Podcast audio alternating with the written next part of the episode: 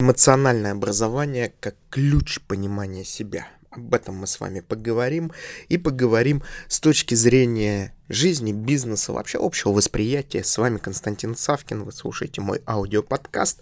И, соответственно, вот давайте просто посмотрим на, эмоци... на эмоции, на эмоциональное образование не с точки зрения масштабного направления, над которым сейчас думают многие люди, анализируют, пишут, создают какие-то таблицы, схемы взаимозависимости, проводят эксперименты. Но результат. Эмоциональное образование, то, что создает нас, уже доказано, что эмоциональный интеллект, он намного интереснее, ценнее и эффективнее и результативнее, чем интеллект обычный. Что, что эмоции нам позволяют раскрыть себя, понять себя, раскрыть окружающих, понять окружающих, создать окружающих. Именно эмоции заставляют толпу радостно рукоплескать, когда выступает хороший писатель, поэт – музыкант. Именно эмоции заставляют людей тратить миллионы долларов на покупку картины. Именно эмоции создают ту действительность, в которой мы с вами находимся, и через эмоции мы понимаем, кто мы такие, что мы делаем, для чего мы это делаем. Именно эмоции создают то восприятие, которое у нас с вами есть и которое будет. Подумайте насчет эмоций. Нас не учили в школе, у нас не было эмоционального образования. Нам давали часть эмоционального образования с точки зрения управления в каких-то специальных заведениях.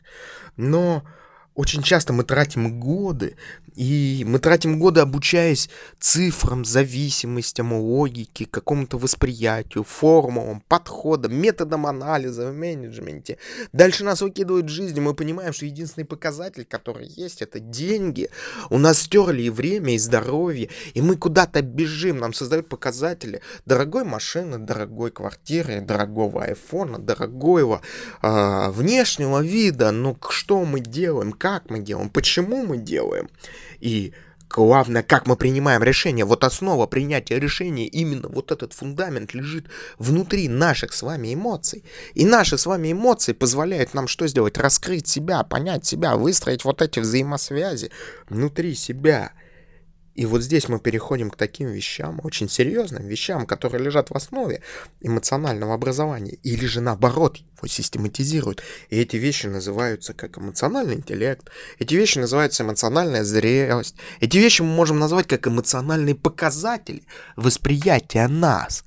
И казалось бы, мы нашли себя, но что есть наша проверка на прочность? Наша проверка на прочность есть та система, та атмосфера, тот социум, с которым мы с вами сталкиваемся, потому что именно через этот социум мы проверяем прежде всего себя, и мы получаем ту оценку, которую нам не ставят нигде, ни в школе, ни на экзаменах в институте, нигде оставить в жизни. А жизни это очень-очень суровый учитель, который сперва научит, а потом оценит. Подумайте про эмоциональное образование и вообще подумайте про свои эмоции, потому что именно эмоции определяют нашу роль в той или иной системе. Очень часто люди без каких-то специфических навыков, но обладая правильными эмоциями, обладая правильным взаимоотношением, правильным восприятием, они что сделают? они что-то созидают, они находят место в системе, в то время как люди, обладающие колоссальными знаниями, но не умеющие работать со своими эмоциями, использовать свои эмоции, оказываются там, где они оказываются. Думаем, размышляем, действуем – и созидаем. С вами был Константин Савкин, вы слушали мой аудиоподкаст про жизнь, про бизнес. А, при необходимости обращаемся за консультациями и пишем свое мнение непосредственно в комментариях. До новых встреч, новых идей, новых подходов. Всего хорошего.